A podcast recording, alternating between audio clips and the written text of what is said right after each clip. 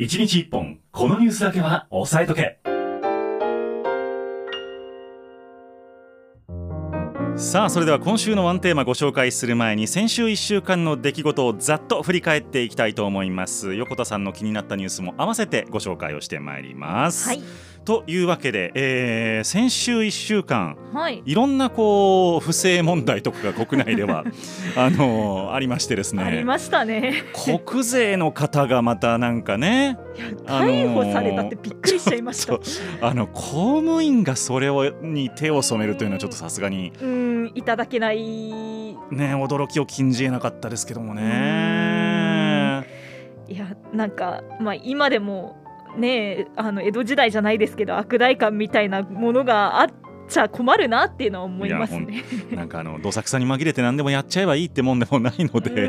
あのこういう時に良心というのが試されますね。そうですね、はいということでございますけれども、はい、えーと先週いっしゅうかんの一つずついちにち一つずつの記事を振り返っていくコーナーでございます。いちにちいっぽんこのニュースだけは押さえとけ、はい、このコーナー Spotify でなんと無料配信してるんですよ。いや毎週聞いてますよ。さすがでございますなんなら、まあ、あのアップロードしてもらう作業もねあの横田さんがやってくれたりするんですけど、はい、いやそうなんですですよ。あのーうん、大変好評でして、あー嬉しいですね。はい、あのーうん、あのコーナーを聞きたいっていう声が結構あったので Spotify さんにちょっと独占でどうすかみたいな感じでお願いしてですね、はい、無料で誰でも聞いていただけるようにしておりますので、はい、ぜひともあのアプリをダウンロードしていただいて Spotify で週刊の B タイムズで検索をして聞いてみてください、うんはい、さあ先週金曜日から参りましょう、はい、総務省が発表しました東京都区部の、えー消費者物価指数、はい、シーピーアイ と呼ばれるやつですけれども、うん、これが いちてんきゅうパーセント の上昇となりました、うん、というわけで物価が上がっているということなんですが、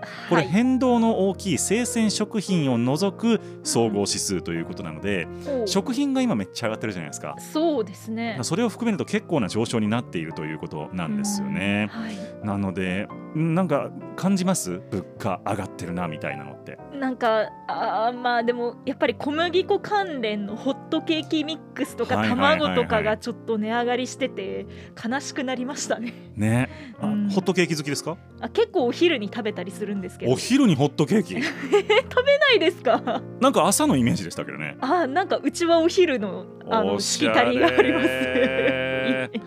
そういうえあれですかメープルシロップかけたりとかしてあとかですとかですといやいやいやいやいやでも高いからってなっちゃいますよ。高いですね。んなんかあのコロナの時も結構品薄だったですよね。あのあホットケーキミックスがそうですね。まあおうち時間でお菓子を作るからっていうことで高くなるのは分かったんですけど、もうこればっかりは本当に原料の、ね、高くなった分って考えるとそうなんですよね。そうなんですよいや金曜日どうだったでしょうか？はいあのハンター×ハンターという、はいまあ、漫画があるんですけれども、はいはいはい、あのイラスト屋というサイトがありますよね。あの無料のねそうですイラストが使える無料の、はいはい、あのイラスト屋がですねハンター×ハンターをパロディしたイラストを載せたよっていうニュースがほうあの話題になってまして、ね、それ大丈夫なんですか？あ、まあ、ギリギリ大丈夫なんじゃないかなって思ってるんですけ ど, なるほどあの、まあ、経緯としてはですねもともとこの週刊少年ジャンプで大人気のハンター×ハンターの作者の富樫義博さんがですね、はいはい、ごがつにじゅうよっかにツイッターを開設したんですよ、はいはいはい、でいちにちでひゃくまんフォロワーとかいったんですけどそうですね。そうなんですよ。なぜかというとあのさんねんぐらいもうずっと救済してるんですよこの漫画、はいはいはいはい、で、まあ、再開するよっていう今書いてるよっていう進捗を上げてるんですけ ど, なるほど、まあ、それを、まあ、記念してというか、うんうんうん、お祝いしてイラスト屋 の, あの犬とか猫とかいるじゃないですか、はいはいはい、あのうさぎさんとかあのキャラクターたちが緑の短パンを履いて頭をなんていうんですかね頭の部分をすごく長く伸ばしたイラストをツイッターの公式に載せたんですよイラストやのなるほどなるほどそう、そうなんですよ。でわーいっていう風なあの和やかな表情ででそのなんで頭を伸ばしてるかっていうと、はい、あの主人公のキャラクターがあのなんか能力に覚醒した時にあのサイヤ人みたいに髪がめっちゃ上に伸びたんですよ。はいはいはいはい、そうなんです。それのパロディをしたっていうことなんですけど明言はされてないのでセーフそうなんですよ。これはゴンかみたいな反応が、ね、来たそうです。はい。そっかみんなギリギリのところで話題作り楽しんでますねやっぱりね。そうですね頭いいなと思います、はい、ああいう人たち本当にはい面白かったです。素晴らしいはい、そしてにじゅうはちにちの土曜日でございます、はい、ニューヨークの株式がいっしゅうかんを通しての値動きという意味できゅうしゅうかんぶりの上昇となりました、えー、要はですねせんきゅうひゃくさんじゅうねんだいの世界恐慌以来、はい、えー、最長となるはっしゅう連続のダウ平均下落ってなってたんですけれども、はい、えー、これがですねきゅうしゅうかんぶりに反発をしたということでございました、はい、まあ、背景としてあるのは、まあ、これまで下げてたのはですねアメリカの経済がここからまあ今すごい物価が高くなっていて、あの経済がこれから沈んでしまうんではないかと、はい、えー、先行きの不安感があったんですけれども、えーとまあ、そのインフレの出口もちょっと見えてきたと、物価高も出口が見えてきたんじゃないかということと、アメリカの金融政策があの金利の上昇を急がないという方向性を示したということが材料視をされているということなんですが、今週入ってまたちょっと下げてるのであれどうなるかなというところではありますけれどもね、まあ、ちょっとそこはまだ見えてない感じですねっていう感じでございます、はい、はい、えー、土曜日どうだったでしょうか。はい、あの弥生人のそっくりさんコンテストが開かれてたんですけど、やってたご存知ですか。やってました。あのこれですね鳥取県の、 あの県を、まあ、代表したイベントらしいんですけれども、はい、青谷上寺遺跡というのが鳥取県にありまして、はいはいはい、うん、そこでですねなんとにせんねんに弥生人の頭蓋骨が発見されたと。えほう、そうなんです。でその ディーエヌエー を使って弥生人の顔を復元したんですよ シージー で。 シージー でね。そうなんです。あれなんかジュラシックパークみたいな話かと思う。あー、あの シージー でね。 シージー ですね。そうそうそう、はいはいはい、そうなんですよ。その弥生人の顔が割とこれ近くにいるとか芸能人の誰々に似てないみたいな感じで話題になったことを利用してですね、そうですよね。そう、あの鳥取県がじゃあそっくりさんコンテストをやろうということで、はいはい、コンテストを開きました。でグランプリが、えー、と土曜日に決まりました。医療関係の営業職を普段やってらっしゃる男性の方、ええ、さんじゅうごさいの方なんですけど、さんじゅうごさいなんだ、はいはい、吉田正弘さんという方があのグランプリになりました。はいはいはい、はい、あのーまあ、弥生人になりきるために髪とひげを伸ばすだけじゃなくて、弥生人だったら太ってなかっただろうということで減量までしたっていう徹底ぶりでした。もう役者じゃないですか、やってることが。そうですそうです、ね、普段営業職なのによく頑張ったなと思いましたよまあ営業職痩せやすそうですけどねまあまあ確かに外回りとかしてるとね。はい、そういうことです。でも僕の周りにもやっぱいて、あのー、いました。似てる方、似てる人がよく考えたら弥生っぽいねみたいな。あ、はい、あのー、パーソナリティにもいましたよ、ラジオのパーソナリティにも皆さんの周りも結構いるかもしれませんね。元気してんのかな杉本さん、はい、というわけで、はい、えー、その後日曜日でございますね、はいはい、人民元の外貨準備ごねんでよんばい弱にというお話でございます、はい、外貨準備ってわかりますか。なんかえこれ外貨に変えるためのっていうことですか。えーっとですね、それぞれの国の政府、うんうん、まあ、財務省がですね、はい、あの単純に自分の国の通貨だけを持っていると貿易ができないじゃないですか、うんうん、だからドルとかユーロとか、まあ、円とか、うん、海外の通貨を保有して、はい、まあ、あの商品の取引とかあと政府間の決済とかに使う用の現金を持ってるんですよ、外貨。それ外貨準備っていうんですけど、はい、世界的にこの外貨準備の額がこのごねんでよんばいに増えている。うん、強いですね。そうなんです。すなわち各国政府が中国の人民元のと中国とのやり取りをするためにですね、はい、商品とかのやり取りをするために、うん、たくさん人民元を保有するようになってきている、う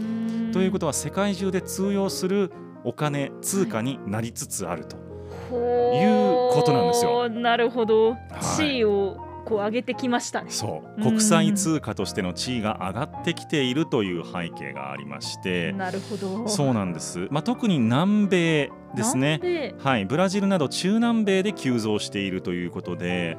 まあ、アメリカから距離近いですからね、そうですね、大丈夫かっていう感じではあるんですけども、まあ、増えてるとは言ってもまだ世界の外貨準備全体の さんパーセント にも満たないという状況、はい、ちなみにろくわりぐらいがアメリカドル。あ、やっぱり強いですね、はい、圧倒的に。そうですね。でドルとユーロではちわり以上占めるというような、うん、あの構成になってるんですが、なるほど、まあ、あのなんていうんでしょう、安心してはいられないっていう感じですよね、まあ、そのまんまにはできないですねということでございます、はいはい、日曜日どうだったでしょうか。はい、あの世界で一番細いビルができました。ほう、まあ、どういうことかっていうと、あの細いビル。そうなんです。アメリカのマンハッタンにできたビルがですね、高さとその横幅の比がいちたいにじゅうよんっていう驚異的な比率なんですよ。なんかあれですね、映画館のスクリーンより細いですね。あ、そうですそうですそうですそうです。本当に細いビルがですね、あのニューヨークのマンハッタンにできました。えー、とスタンウェイタワーということで、あのピアノのスタンウェイ、はいはい、のホールの、まあ、付随物として作られたタワーなんですけれども、まあ、こちらがですね完成して世界で一番細いタワーということで話題になってます。何に使うんですかね、そのタワーは。なんかあの住宅としても売ったりはしてるみたいで、あのお部屋今売ってるんですけど、額がですねななひゃくななじゅうごまんドル、まあ、大体ななおくはっせんまんとかですかね。まあしますよね、うんうん、マンハッタンですからねとか高くてろくせんろっぴゃくまんドル、はい、ななじゅうおくえんぐらいですね。そうですね、ななじゅうおくえんぐらいであの住めるっていうことらしいです、はい、あの大丈夫です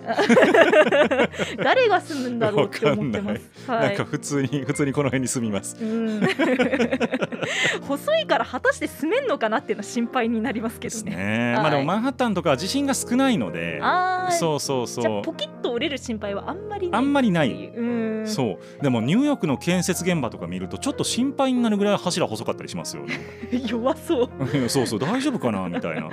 まあそう考えると日本の技術ってすごいなって思いますよ。やっぱりあの地震大国ってすごいんだなと思いましたね。柱はやっぱ太い感じはしましたけどね。なるほど間違ってたら、僕の印象なんで間違ってたらごめんなさいですけど、えーはい、週明けの月曜日でございます、はい、北欧にかこくの NATO の加盟ですね、はい、えー、スウェーデンとフィンランドの加盟についてトルコのエルドアン大統領は認められませんと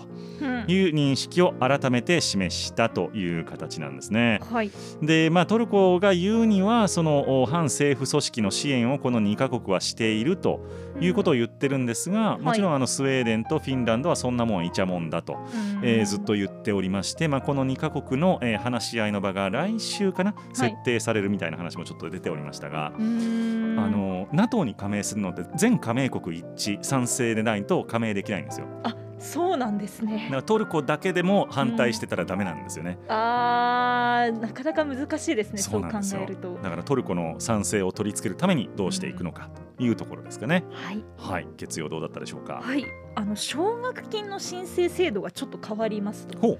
あの例えばなんですけど、こう虐待とかで親元から逃げている学生の方がですね、あの普段あのこれまでだと春と秋にいっかいずつ申請期間があって、そこを逃すと途中から奨学金の申請ってできなかったんですよ、はい、なんですけどそれを随時申請可能にするっていう取り決めが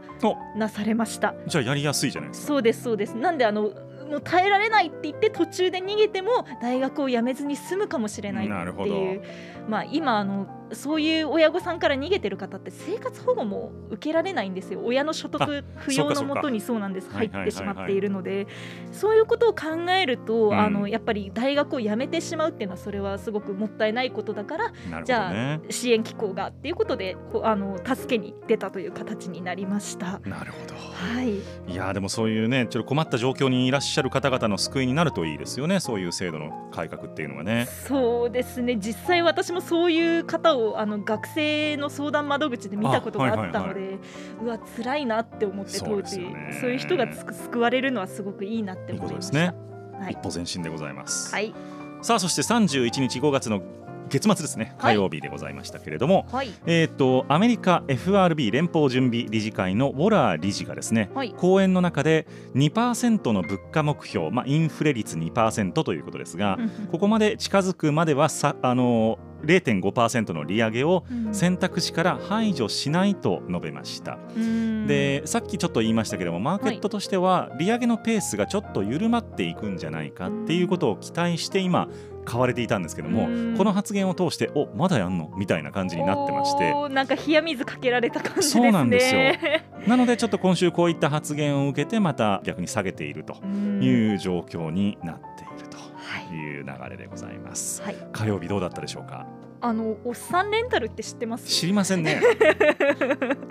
あのおっさんをですねレンタルするサービスっていうのがありまして、あの太った方をみたいなのがありましたけどね、あのデブカリっていうのがありましたけど、はい、あのこれが実を言うと今年でサービス開始からじゅっしゅうねんを迎えるというニュースなんです。ちょっとなんか僕の番組見たらやめてもらいますなんかいやいやいやもう一個の番組が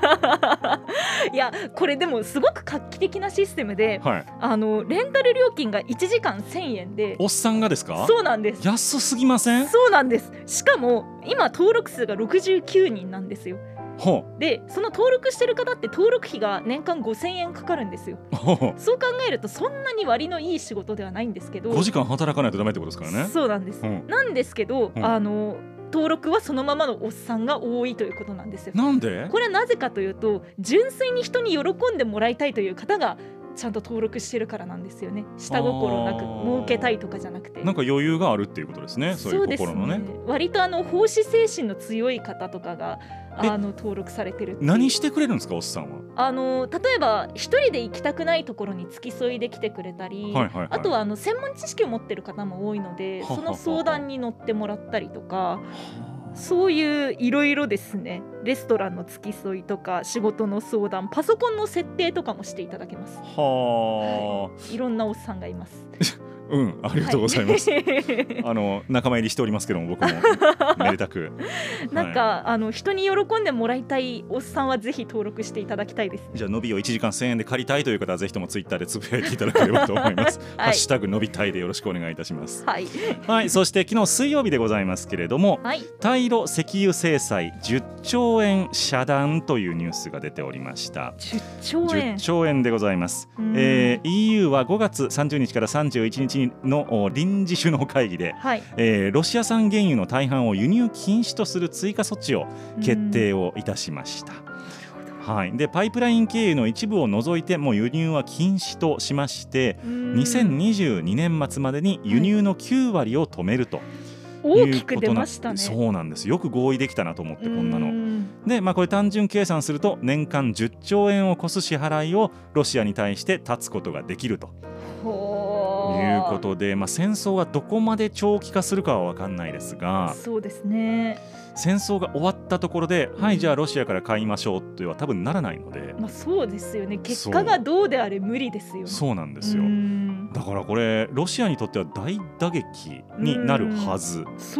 なんですね。であの石油輸出国機構 オペック っていうのがあるじゃないですか、はい、あそこから、えーとまあ、あの生産協定というのがあるんですけども、はい、そこから一旦ロシアを除外しようという動きも今あって、はなのでロシアその全世界の一応生産枠があるんですね。この生産枠の中で各国で調整しましょうねっていうことになってるんですが、そこからロシアを外すことによって、はい、サウジアラビアとかが増産できる、あ今なかなか大変でしたからね、増産できなくて、そうそうそうそうっていう方向性に持っていこうかと。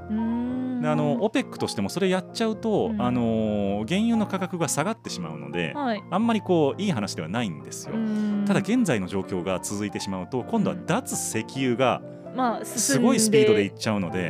オペック にとってはそっちの方が怖いと、まあ、持続的なものを考えるとってことですよね。そう、そういうことなんです。なるほどなっていう状況で、ロシア包囲網は徐々に徐々に狭まってきております、うん、はい、はい、水曜日どうだったでしょうか。はい、あのゆっくり茶番劇について、はいはいはい、あの前回お話ししたと思うんですけれども、 あ, あ, あのゆっくりの商標登録をドワンゴが行いました。お、ついに。はい、もともとですね、あの全く関係ない第三者が商標を登録したということでかなり炎上していたんですが、うん、その登録者がですねごがつにじゅうよっかに登録を抹消したということを発表しました。引いたんですね。そうです。でその同日にすぐにドワンゴは出願を行って、うん、であの今申請中なんですけれども、はい、まあ、仮に認められなかったとしても、はい、他の方がやってもおそらく認められないしっていう前例を作るっていうことになるから、とりあえずやったよっていう報告はされ出てましたね。あれ結構時間かかるんですよね、商標登録って。かかりますね。だからあの元やった人も本当に黙って終わった瞬間に発表したみたいなんで、あそれを分かってたんだなって思うとちょっと複雑な気持ちでした。まあ、あの動機が何であるにせよ抹消したということで、うん、一応あの言ってみるもんだなとは思いますけどもねそうですね、はいはい、そして今日でございます、はい、えー、ロシア国債利払い不履行認定ということで、世界の主要金融機関で構成しますクレジットデリバティブ決定委員会というのがあるんですが、はい、これがですね、ロシアのドル建て国債の利払いは不履行だということの判断を示しました、うん、でこれを受けまして、えー、各国はですね、あまあ支払い猶予とかまあちょっとあるので、すぐにというわけではないんですが、はい、事実上デフォルトになる見通しということになっていますロシアの国債って実はいっかいですね、せんきゅうひゃくきゅうじゅうはちねんの財政危機の時にデフォルトしてるんですよ。あ、まあまあまあ、はい、なので、まあ、あのまたかって感じではあるんですが、まあ、今回は自分で招いたデフォルト、まあ、そうですね、内部というより外部要因ですからね。でなぜかというと、ロシアは別にお金がないわけじゃないんですよ、はい、まあそうですね、そう利払いはできるお金ドルがあるんだけれども、うん、利払いを受ける取るべき人たち、そう、はい、国債を保有している人たちが、うん、いやいや受け取りませんって言ってるから、これ不履行になっちゃってるんです。あ、ロシアは払うよって言ってるのに、あ、じゃあもう本当にお客さんがいなくて破産してるお店みたいな感じですかね。そうですそうですそうです。だからロシアとしてはもう、もう潤沢にお金はあります、どんどん払いますって言ってるのに、いやいやいません、受け取りませんよって、受け取れませんって言ってるから不履行。めちゃくちゃな話なんですよね。そうですね、なんかお金の商品化みたいなのが今なんか行われてるような感覚あります。そうですね、うん、先週もちょっと言いましたけど、はい、住宅ローン借りるとするじゃないですか、うん、銀行がいや横田さんからちょっと受け取れないんで、はい、だこれちょっと家もらいますみたいな、そういう感じ。えー、やだお金あるのに横田さんお金あるのに家を借りられないって、そうそう地獄ですよね。いや受け取りません、ちょっとそういうのできないんでそういう状況です今ロシア。やばいですやばいですね、はい、今日どうだったでしょうか。はい、あのイーロン・マスク氏が、はい、あのテレワークするなって言ったんですよ。あ、来ましたね。そう、オフィスに戻れ、さもなくば退社をって。やめていただいても結構ですと。そうです。というのもあの、まあ、社員に社員の幹部ですね、幹部に宛てたメールが、うん、あのリークされたっていうことをあのツイッターで話しておりまして、はい、あのリモート勤務は今後容認しないと。で最低でも週よんじゅうじかんオフィスで勤務しなければならない、さもなくばテスラを退社してもらうっていう。毎日じゃないですか。そうなんですよ、ね、なのでもう実質テレワークはやめろって言ってるのと同じなんですよね。そういうメールを送ったっていうことを、まあ、本人は本物とも偽物とも言ってないんですけど、そういうリークがされたってことはあの発表したみたいです。それをパワハラと見るか、うん、そんなもんだよと見るか、まあ、会社の風土と見るかどっちかですね。そうですね、どうなんでしょうか。はい、いろんな意見がありそうでございます。はい、いちにちいっぽんこのニュースだけは押さえとけのコーナーでした。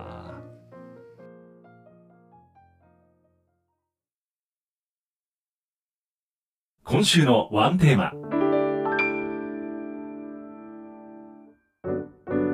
今週のあといちにちをワンテーマで乗り切る情報バラエティー、週刊のビータイムズ、今週のワンテーマのコーナーでございます、はい、毎日毎日読み切れないほどの情報が押し寄せる現代社会、そうは言っても世の中の流れを読み解くために必要な情報というのは限られているんじゃないかという過程のもとに、えー、私が過去いっしゅうかんのニュースを振り返りまして、はい、最も重要だったなという流れを、えー、一つですね、うん、えー、テーマに集約してお届けをしていくコーナーでございます、はい、このコーナーも Spotify 独占配信、やった無料で誰でも聞いていただくことができます。やったぜ。チェックしてみてください、はい、今週のテーマ、はい、嫌なテーマです、えー、新たな冷戦の始まりかです。冷戦ですか。今週はロシアと中国を中心とした西側諸国との軍事的、あと経済的な対立、はい、これが再びフォーカスされるいっしゅうかんとなりました、はい、えー、ロシアと中国がまあ友好関係にあることで、そして西側、西側とね、はい、対立しているっていうのはまあ事実ではあるんですが、その状況をお互いがより明確にしつつあるような、うそんなニュースがいくつかあったのでご紹介をしていこうと思っております、はいはい、まずですね、えー、先週の金曜日からいきたいと思いますけれども、はい、えー、国連安全保障理事会でですね、はい、北朝鮮の弾道ミサイルの発射を受けた追加制裁の決議案、うん、これが否決されました。なぜ。ロシアと中国が拒否権を発動しました。いやー、はい、もうそれはそれ、これはこれじゃないですか。そうなんですよ。でロシアの言い分は、えー、自国にも直結する安全保障の問題は深刻な副作用をもたらす原始的な制裁の使用では対処できない、えー、中国はですね、追加制裁は負の影響と対立の激化をもたらす、ちょっと何言ってるのかよく分かんないんですけど、えー、あのいやもたらさないために制裁するんですけどっていうなので、あの、まあ、でもロシアと中国言ってること大体一緒なんですよね。まあそうですね。そう、この制裁をすることによって自分の国に対しても影響があるっていうことを言っているので、意外とあれですね、北朝鮮をこう仲間として見ているっていうわけじゃなくてっていうことなんですかね。どっち向きなんでしょうね。これでも解釈が難しいなと僕も思いました。うーん、はい、なんか気になりますね。そうなんです、はい、そして続いてでございますね、はい、えー、土曜日でございますけれども、はい、えー、中国とロシア軍事の相互運用拡大という見出しが出ておりました。うーん、先週あの日本、アメリカ、えー、オーストラリア、インド、はい、クアッドっていう会議が日本で行われてたんですけれども、はい、えー、とあのバイデン大統領が来ていたの、そのタイミングに合わせてですね、はい、でそれが開催されていたタイミングで、はい、中国軍の爆撃機とロシア軍の爆撃機がにきずつ、うん、日本海と東シナ海の上空をじゅうさんじかんにわたって飛行したと。長くないですか？長いんです。過去最長だそうでございます。というわけで、まあ、これまでもロシアと中国の軍事的な協力というものはあったんですけれども、うん、はい、えー、今年のそのクアッドの会議中に、えーまあ、合計ろっきですねが日本周辺を飛行したということ、はい、にせんにじゅうねんにも同じような飛行はあったんですが時間が今回は長かったと、はい、いうようなことでですね、はい、まあ、あの日本とアメリカはこういうロシアそして中国の事実の積み上げ、まあ、軍事的な協力の積み上げに対して懸念を表明していると。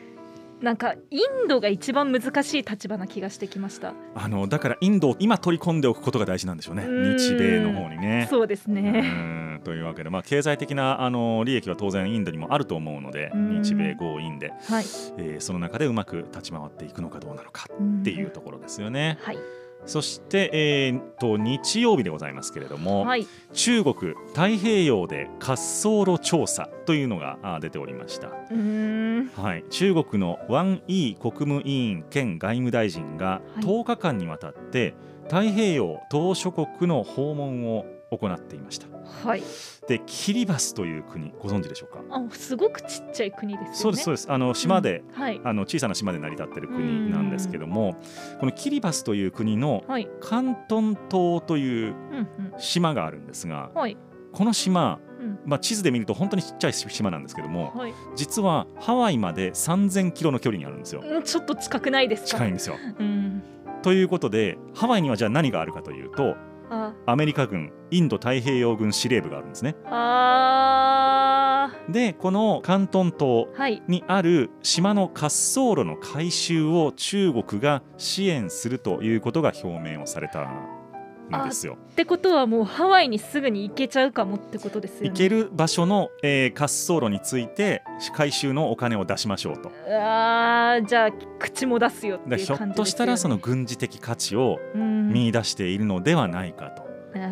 いうことが今言われておりまして、はい、まあ、この中国の、まあ、具体的かつ不穏な動き、うん、中国にとったら本来なら別にこの島何の値打ちもないというとあれですけど、まあ、あんまりそこまですごく欲しいというのはおかしな話ですよね。で貿易相手としてもキリバスはそんなに大きくないわけですから、そこまでじゃあこだわるのは何かと、うん、なぜその滑走路にこだわるのかっていう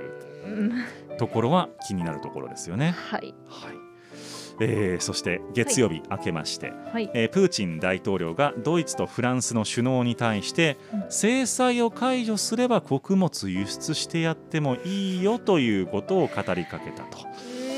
よく言うなもうっていう感じですけど電話協議を行ったということなんですけれども、はい、えー、まあ制裁を解除してくれればですね、うん、黒海の港からウクライナ産を含む穀物の輸出などを検討する用意があるよと表明したということでございまして、まあ、でも検討するとしか言ってないから実際やるとは言ってないですよね。検討したけどやっぱやめたって言われる可能性もあるっていう。めちゃめちゃ高いなって思っちゃいますよ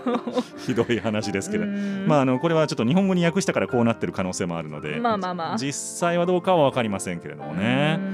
というわけで、まあ、あのウクライナからの穀物輸出も、はい、えー、ロシアが妨げているというような話もありまして、はい、まあ、これ、あのー、ロシアとしてはもう原油があんまり今武器にならなくなってきちゃったので、次は穀物っていうことなのかもしれないんですが、まあ、でも実際それってウクライナのものであってロシアのものじゃないですよね。いや、まあ、だからロシアはウクライナは自分のものだと思ってますからねまあまあまあまあまあまあそうそうそうそうなんかまだね侵略途中なのによく言えたなっていうのは思いましたね。本当そういうことなんですよね。ただこれまあロシアにとっても諸刃の剣でして、はい、あの原油はまだその先進国を敵に回しただけで済んでたんですけど、はい、穀物ってもう全世界を敵に回すことになるんですよ。そうですね、食料なんで、うん、はい、でまあ、ロシアってやっぱり穀倉地帯でもあるのでロシア産の小麦とかってすごく重要な食料なんですよね。それをこう外交カードに使ってしまっているっていうところで、人道的ではないですね。そうなんですよね。だからちょっとあのちょっと行き過ぎではないかというふうに見る筋もあります。なるほど、はい。そして、はい、えー、火曜日でございますね、はいはい、イーユー 石油の禁輸で合意したと、今先ほどのニュースにもありましたけれども、はい、年内に きゅうじゅっパーセント を停止するということで合意をしました、うん、でこれが発動されたあ合意が発動された後、直ちにさんぶんのにの輸入が止まるということで、段階的に年内 きゅうじゅっパーセント ということでございました。でもさんぶんのにいきなりって早いですね。そうなんですよね。なので、まあ、あのロシア産原油への非常に依存度が高いハンガリーとかに対してはちょっと配慮をしていこうということで、まあ、そのきゅう割 ひゃくパーセント ではないっていうことなんですけれども、なるほど。いやー、びっくりしますね。この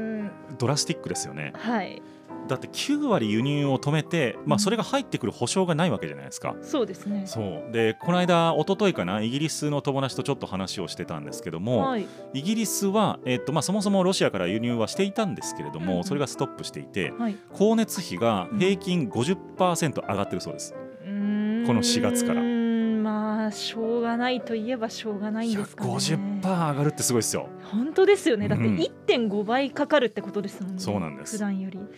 で、あのイギリスの光熱費の支払いっていうのはちょっと特殊らしくて、はい、あの低所得者層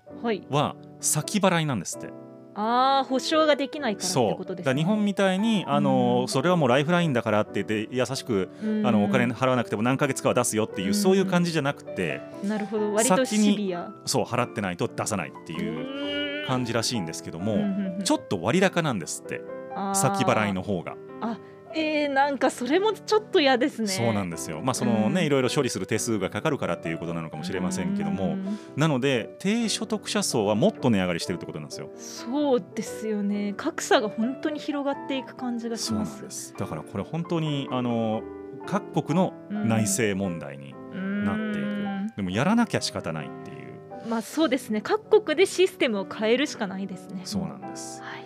というわけで、まあ、ちょっと、あのー、シャレにならない状況になってきておりまして、はい。でえー、これまではロシアと中国の話が多かったんですが、はい、次は日本、アメリカ、韓国の話です、はい、日米韓核の傘を再構築という記事が出ておりました、はい。えー、日米韓のさんカ国がアメリカの核戦力で同盟国への核攻撃を防ぐ拡大抑止の戦略を再構築をすると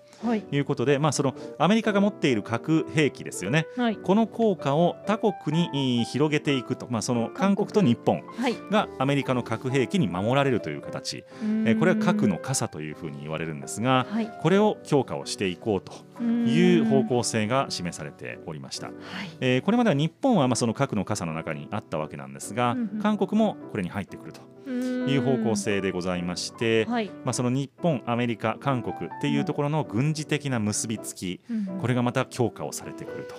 なるほど。それって韓国の大統領が変わったから方針が変わったみたいなところもあるんですかね。えっと、それで加速したというところはあると思います。で、あのバイデン大統領の訪問に合わせてこういったところの方策も出てきているので、あのもちろんそういったところもあると思いますけども、やはりその対ロシア、対北朝鮮という考え方、まあ、対中国もそうですけども、えー、そういったところの対策の色合いが強いのかなと、はい。えー、思ったりいたしましたそして、えー、今日でございますけれども、はい、先ほどのですね、えー、と中国が、はい、あの太平洋諸島をあの訪問しているというところについて、はい、アメリカのオースティン国務長官は、うん、中国とソロモン諸島の安全保障協定などについて太平洋地域にとって憂慮すべき前例だということを表明をしているということで、はい、中国の実質的な海洋進出なんかになってくるんじゃないかというようなお話もちょっと出てきていて、うん、アメリカ側も憂慮を表明しているというニュースがございました、はい。というわけで、まあ、いっしゅうかん通してみますと、やっぱり中国、ロシアの動きというのがちょっと気になるなというか。そうですね、はい、特に中国の動きが気になりました。そうなんです。で、あの中国はいまだそのウクライナ侵攻に対してロシア支持を明確にはしてないんですよね、はい、そうですね。でもあのもちろん制裁にも参加していないし、えー、ロシアに対して何ら働きかけやめようよっていう働きかけはできていないということからも、まあ、おそらく、えー、ロシアの肩を持つんだろうなと。ただ表立ってはやんないよな。まあそうですよねそんな状況です、はい、はい。というわけで世界がちょっとずつ動いてきております。